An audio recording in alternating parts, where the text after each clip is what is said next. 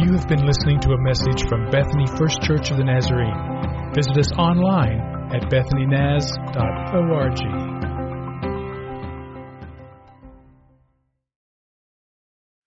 Well, I love, love, love stories. In fact, my wife, I think often would love for me to tell some of my stories to, to somebody else because she's heard them so many times. I love the, the series that we've been in this summer with Pastor Rick and these are specific stories, purposeful stories, stories that come directly from Jesus because Jesus loved to tell stories. The stories he told we call parables. The word parable literally means riddle. The idea is that there's something to discover in the story that Jesus tells. And this morning we're going to look at a story that he tells about prayer. I got thinking about prayer this week and, and I got thinking about my own life and I started thinking about what's the very first prayer that I remember ever hearing, uh, that I remember ever praying. And, and my guess is that there's not a lot of folks in this service that are of the age that will remember this prayer, but the prayer that my mom taught me when I was a little boy went something like this. Now I lay me down to sleep. I pray the Lord my soul to keep. If I should die before I wake, I pray the Lord my soul to take. A few of you were saying that out loud with me. Let me just tell you parents, that's a horrible prayer to teach your children. I mean, I'm just going to be honest with you. My mom's in heaven and, you know, mom, I forgive you for teaching me that prayer, but this whole idea of putting a child down, it's just about, you know, night night time and all of that, and they, they teach you this prayer that, uh, you know, you might die in your sleep, and if you die, you know, you want God to take your, your soul. That's just, that's not something that uh, I think is, is an exciting thing to, to teach your, your kids. I, uh, I, I love the story that Jesus tells that we're going to look at in Luke 11 today. It's, it's a story that is um, about prayer, and it's about a friend that at midnight goes and knocks on the door of his neighbor and needs some, some help. But as I thought about prayer, I started thinking about when's the first time that we hear about prayer in the Bible? I mean, that, that very first time, and I'll confess I wasn't really, really sure. I thought surely that it must be something that was big, like, you know, the parting of the Red Sea or some kind of a battle that they're going to. And I discovered when I did a little research that the very first time that we read about prayer is in Genesis, the fourth chapter.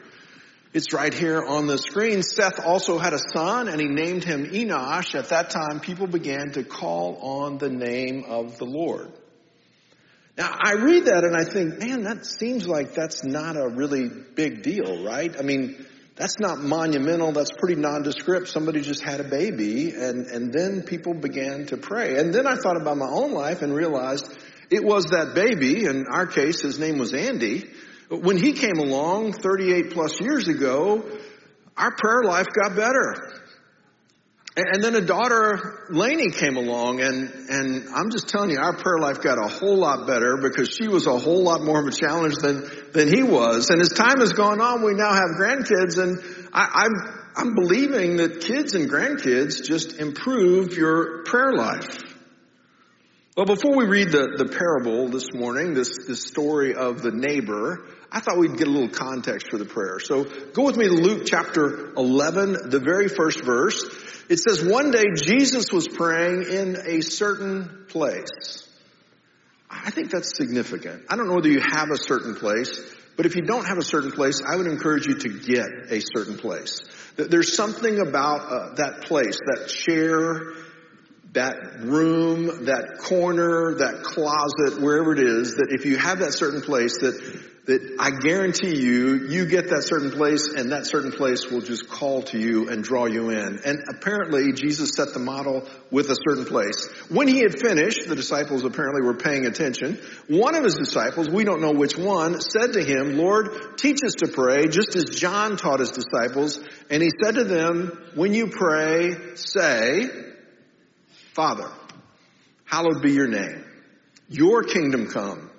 Give us each day our daily bread. Forgive us our sins, for we also forgive everyone who sins against us, and lead us not into temptation.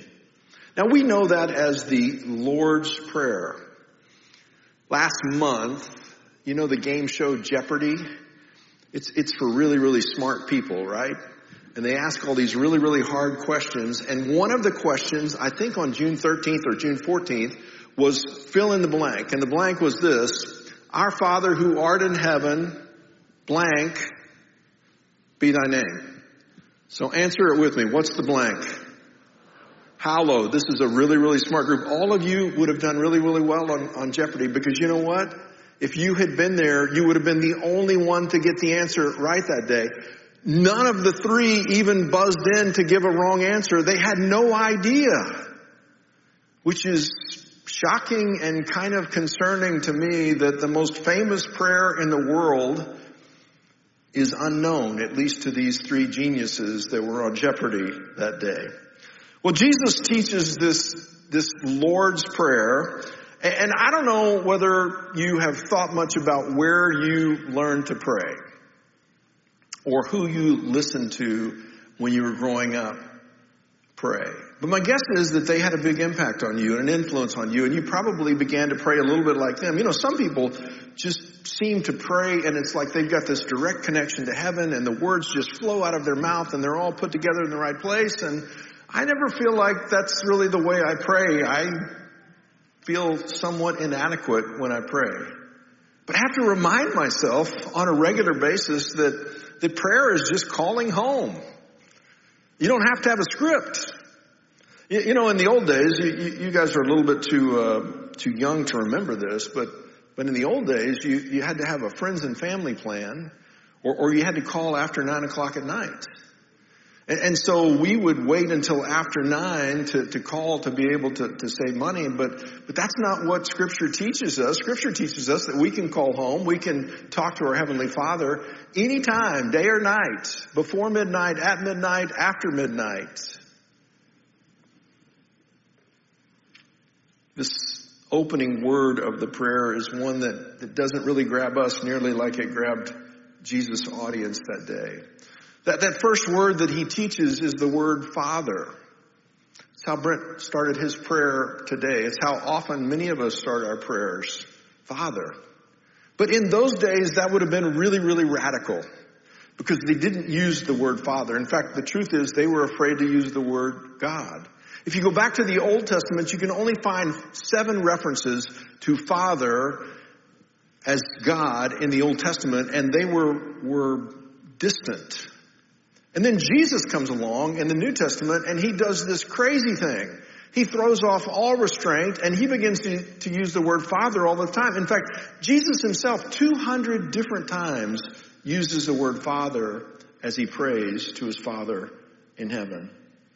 I guess it makes sense because his very first recorded words, do you remember those? Didn't you know that I had to be in my father's house when his parents had lost him? Joseph and Mary were desperately trying to find him. Didn't you know I had to be in my father's house? It's where you are today. You find yourself in your father's house. So we're in the Father's house today, and we're about to uh, to look at a parable that follows the most famous of all prayers. We know it as the Lord's Prayer, and I love what Henry Ward Beecher said about the prayer. He said this about the Lord's Prayer. I used to think the Lord's Prayer was a short prayer. But as I live longer and I see more of life, I begin to believe that there is no such thing as getting through it. If a person in praying that prayer were to be stopped by every word until they had thoroughly prayed it, it would take a lifetime. Well, Jesus, like any good preacher, illustrates his teaching. So he gives the Lord's Prayer after, after the request of his disciples who want what John's disciples has had. And immediately, I mean the very next verse after he gives the Lord's Prayer, he launches into the parable that we look at today. We pick up the story in verse 5. Then Jesus said to them, suppose you have a friend and you go to him at midnight and say, friend, lend me three loaves of bread a friend of mine on a journey has come to me and I have no food to offer him. And suppose the one inside answers, don't bother me. The door's already locked. My children and I are already in bed. They lived in one room houses in those days.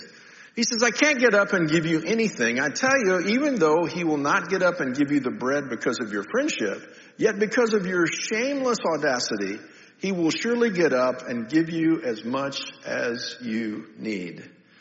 This is the story that Jesus tells in response to the Lord's Prayer. So here's my question for you this morning. Do you have a, a midnight or an after midnight friend? Somebody that, that you know that at three o'clock in the morning you could call and they would not only wake up, they would get up and they would show up. I'm looking at one of my three o'clock in the morning friends this morning. I have friends like that and I hope that you have friends like that because everybody needs that middle of the night friend that will get up, wake up, and show up for them. But I don't think this parable is about friendship. I think it's about prayer and the possibilities of prayer because of the relationship that we have with Jesus. We can always knock on his door. And we don't have to go next door. We can make the call from wherever we are. Psalm 139 tells me that he knows where we are. Even when we're hiding from him or attempting to hide from him, he knows where we are. And when we start our prayer, I don't have to say, hi, Father, this is Keith. Let me give you my social security number so that you know exactly who I am. Or, or did you know that I was born on June the 24th? Or I've got a password for this account that I have with you, Jesus. I, do you need my password? Or if I've lost my password, the secret question that, that gets me through all of the gates to be able to, to get to you. We don't, we don't need any of that. In fact, Matthew tells us that, that he knows the number of hairs on our head. You know, for some people that's not hard.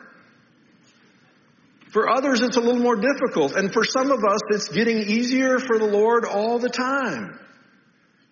He knows us. He knows where we are and I know this is hard to imagine. I think he's sitting on the edge of the seat waiting for us to call him, to call home. Now I love that this parable is, uh, is a need for another friend. In fact, I, I, think one of the things that would be a healthy thing for all of us to do from time to time is to take an audit of our prayers and to just ask the question, are, are our prayers all about us? Are, are, we just praying about our needs or are we making certain that, that we're talking about the needs of our friends, the needs of our world?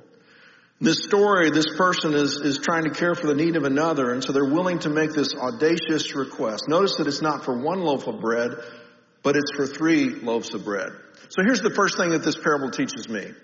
The parable teaches me the importance of audacity. In fact, the New International Version actually puts these two words together. Shameless audacity. Have you ever thought about praying shamelessly audacious prayers?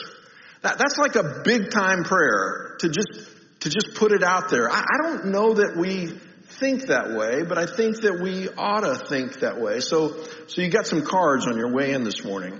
Should have received a card that, that's like this. I, I heard that this created lots of problems in the first service. I don't know whether you all are like this, but the first service folks were afraid that, that I had been sent by Pastor Rick today to take pledges. Because the last time that I think I was up in front of you all, you were making pledges for a, for a campaign. There are no pledges involved in this. But, but here's what I'd like you to do with this card. I'd like you to, to ask yourself the question, what is the most courageous prayer that you're currently praying? What's the most courageous prayer that you're currently praying? And then there's a little bit of a subtitle for that too, and that is, is it for yourself? Or for someone else. If you're not praying something courageously or audaciously, what's stopping you? You know, I, I can't find anywhere in scripture that suggests that we should pray tiny prayers. Or that if we exceed the limit, that we're somehow penalized or punished. there's nothing in scripture that I can find that suggests that, that we have to, to limit the audaciousness of the prayer that we're praying, especially if we're praying for someone else. So, if you're not praying something courageous or audacious, I would encourage you to get started. Because you can pray before midnight or after midnight. He never sleeps. He never slumbers. He's always waiting to hear your prayers and my prayers. Well, let's go on. More words from Jesus. Which of you fathers, if your son asks for a fish, will give him a snake instead? Or if he asks for an egg, will give him a scorpion? If you then, though you are evil, know how to give good gifts to your children, how much more will your Father in heaven give the Holy Spirit to those who ask him? I, uh, I kind of like fishing. Going to try and do some at about 10,000 feet this next week in Colorado. I'm not really big on snakes. I, I, I just, you know, if I have my choice between a fish and a snake, I'm gonna, I'm gonna choose a fish. And, and eggs and scorpions, I, uh, I like eggs. Scorpions, not so much. What's Jesus doing in this, this riddle, this parable? I I think he's making a comparison.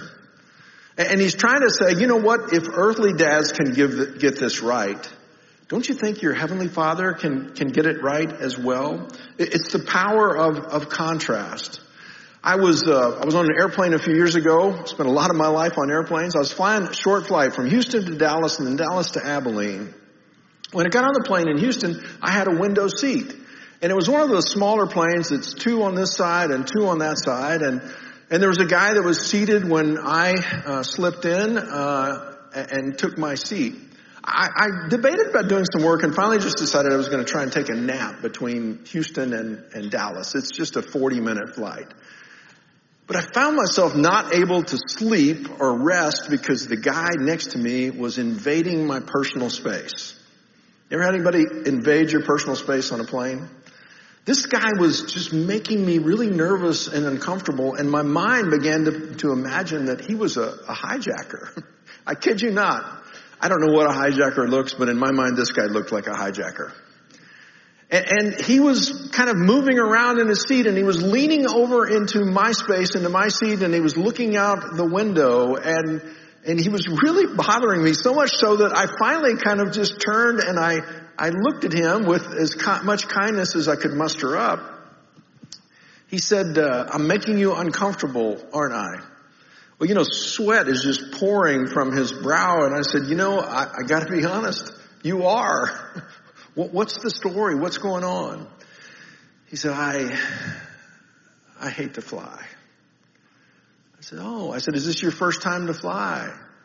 No. I said, do you fly often? Every week.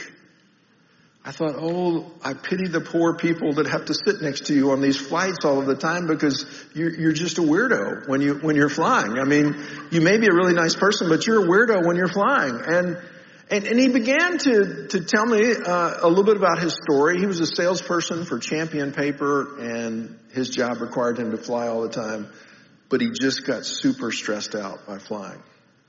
We taxied down the, the runway. We, we took off. I could tell he was still really, really uncomfortable. We finally leveled out above the clouds and we continued our conversation. And then he said something to me that I've never forgotten. He said, you know, I think that I would be better, maybe even okay, if I knew the pilot. If I had a personal relationship with the pilot. If I knew him, I think I would be more comfortable flying. And it dawned on me in that moment that I think that's the way that a lot of people go through life. And it's the reason why maybe a lot of people don't choose to pray because they don't know our pilot. They don't know the, the Father in heaven that is eagerly, anxiously waiting to hear our prayers. So calling home is a really, really good thing that uh, that we can all be involved in any any time. So th- it leads me to to uh, what the parable teaches me next, and that is about capacity. The parable teaches me the importance of understanding my capacity and it's unlimited. I think my kids know this, and I'm pretty sure my granddaughters are discovering it, and, and it's, it's simply this. I can't imagine a need, notice I didn't say want, but I can't imagine a need that my kids or my grandkids could ever possibly have that if I could meet the need that I wouldn't do it. That's how much I love them. That's, that's, it's just a natural kind of thing. And, and so their capacity is more than their capacity. It's my capacity as well. It's the story that Pastor Rick told a few weeks ago about his daughter Brittany. Remember the story? She gave away a purse to somebody that was serving them in a restaurant. Why did she give away the purse? She knew she gave away the purse because she knew that she could get another purse. And why was that? Because her capacity was not her capacity as a college student, it was her dad's capacity. See where I'm going with this? Your capacity, my capacity is not limited to a checking account or the hours in the day or whatever resources we might be able to garner. Our capacity as children of the Father is His capacity. So what's the biggest prayer that you're praying? That goes on your card. The biggest prayer that you're currently praying. And whatever that is, I would just encourage you to supersize it. Make it bigger. If you've limited your vision because you think that, that you're not enough, you're right, you're not er, a, enough. But there's nothing that can be limited with God. A few years ago, we embarked on this campaign here, right here at BFC. We called the campaign Beyond. You remember Beyond was based on Ephesians 3.20. Ephesians 3.20 tells us that, that He can do exceedingly abundantly more than we could ever ask or dream or imagine. So let's pray big. Well, we finished up Luke 11, this parable, with a look at these words from Jesus. Jesus says, So I say to you, ask and it will be given to you, seek and you will find, knock and the door will be open to you. For everyone who asks receives, the one who seeks finds, and to the one who knocks the door will be open. So before we go away from this, can I just, I, I wish I could make this red. These are not my words. These are the words of Jesus. It's the, the red letter edition in your Bible if you've got a red letter edition. Jesus is saying, keep asking, keep seeking, keep knocking. Right here after the disciples ask for some help in learning to pray, Jesus gives them this prayer and then he tells the story about a friend knocking on another friend's door at midnight. And if we had time this morning, we could look at some other parables that, that teach the same message. The message of knocking, and then maybe knocking again, pounding, and then maybe knocking and pounding some more, and then sometimes it involves waiting when we pray. So here's what the parable teaches me. Tenacity. The parable encourages my tenacity in prayer. Our Heavenly Father is not hard of hearing. That's not the message that Jesus is giving to his disciples in learning to pray. It's not that he's hard of hearing, but I'm convinced that he knows that good things happen when the answers don't come that quickly.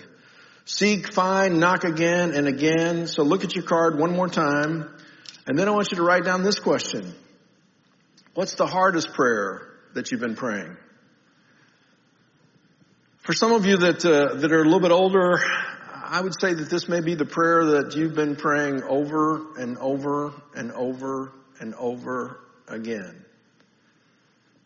And if the prayer is not answered in your lifetime, it will be the last prayer that you're breathing when you have breath.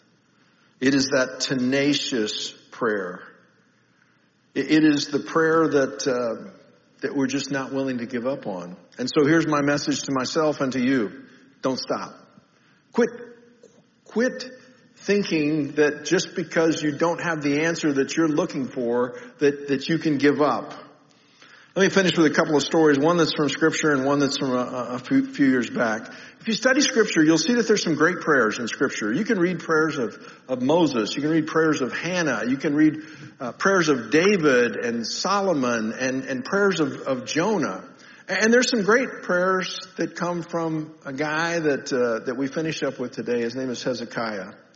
Uh, Hezekiah was uh, was a guy that trusted in the Lord. In fact, this is what Scripture says about him. There was no one like him among all the kings of Judah, either before him or after him. That's kind of high praise because Judah had a lot of kings. He held fast to the Lord and did not cease to follow him. He kept the commands that the Lord had given Moses, and the Lord was with him, and he was successful in whatever he undertook. So life is rocking along pretty well for King Hezekiah. The year was 701 BC, and uh, things took a turn. The king of Assyria came calling. Sennacherib was the king. He commanded an army that was at least 185,000 men. And it was an army that not only was big, but it was undefeated. And they were on their way to Egypt, and the only thing that separated them from Egypt was Judah, and specifically Jerusalem. This particular army was 46 and 0 on the battlefield. 46 times they had gone into communities to cities and they had wiped them out. And now they found themselves not too far from Jerusalem in a, place that uh, was called Lachish, 30, 35 miles southwest of Jerusalem. They went to Lachish and one more time they were victorious.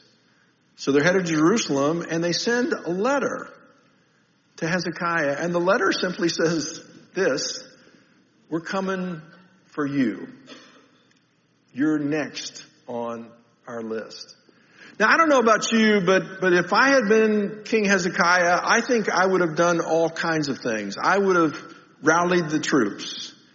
I would have patched the walls in Jerusalem. I would have gathered everybody together and had some kind of a pep rally and, and, and created strategy and all of those kinds of things. And, and Hezekiah did none of that. None of it. I love what he did though. We read it right here. Hezekiah received the letter from the messengers and he read it. Then he went up to the temple, spread it out before the Lord, and Hezekiah prayed to the Lord.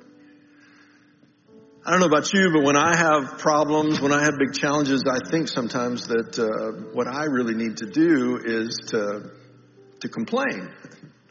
Maybe sometimes to cry.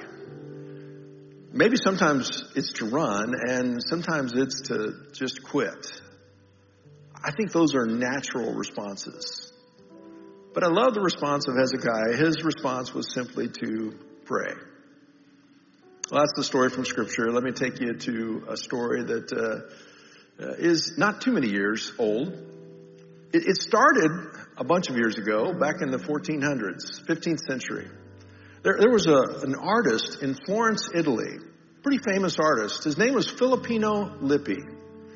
He did what most artists did in those days. He painted a lot of pictures that would be spiritual pictures or religious pictures. One particular piece of art that he created hangs in a gallery in London. This particular picture was done of Mary, baby Jesus, a couple of the saints, and, and it featured the mountains in the background. But for hundreds of years, art critics looked at this picture and were, they were convinced that something was wrong. The, the, the, mountains didn't look right. They, they looked like they might just fall down on top of, of Mary and baby Jesus. And, and the saints, their, their faces didn't look right. They were kind of askew the 20th century, there was an art critic by the name of Robert Cumming who began to study this mystery, trying to figure out why did Lippi's piece of art receive so much criticism and, and look unlike the other work that he had done. And Lippi got the idea to go to the museum where he stood face to face with the piece of art and stared at it for a long period of time. And then, perhaps inspired, he knelt down and he looked up at the art. And it changed everything in the picture. You see, Filippino Lippi had not painted the picture as something to be admired in a gallery. He had painted it as an aid to prayer. A piece of art that was designed to, to help people pray. And as I read that story, it made me wonder if that's not what happens in my own life. My perspective is, is all wrong. I'm looking at it head on. Maybe I'm even trying to get above it and look down at it. I'm, I'm not doing what Psalm 121 says, lifting my eyes up to the Lord. So take out your cards with me if you would, one more time.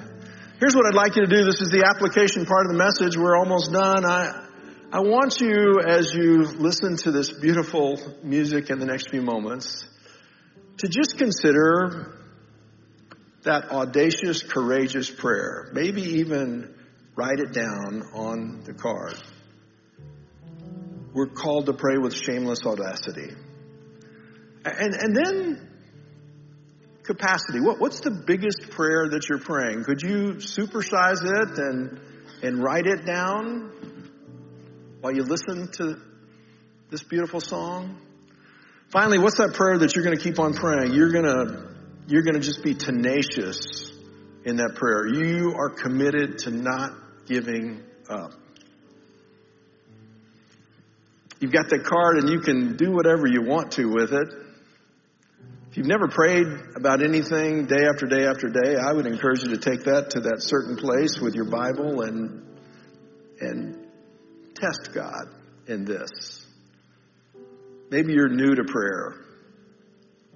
Maybe you've been praying it for a long time. If you want some help with that prayer, you can take a picture of it on your phone and then drop the card off the altar on your way out this morning, and the pastoral team here will continue to lift that in prayer. If for some reason you didn't get a card on your way in this morning, my guess is you got a, a phone that's got a little notes thing, and you could write your prayers in there. An audacious, courageous prayer, a capacity prayer, a, a big prayer, a tenacious prayer, one that you refuse to quit praying.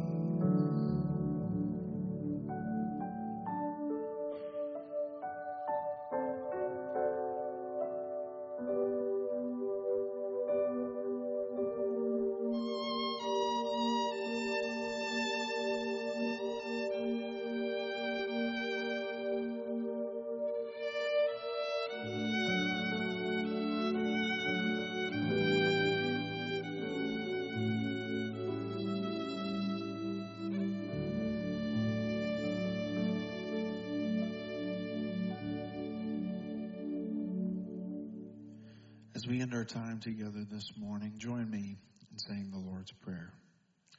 Our Father, who art in heaven, hallowed be your name. Thy kingdom come, thy will be done on earth as it is in heaven. Give us this day our daily bread and forgive us our debts as we forgive our debtors. And lead us not into temptation, but deliver us from evil. For thine is the kingdom and the power and the glory forever and ever. Amen. Thank you for being here this morning. You are dismissed.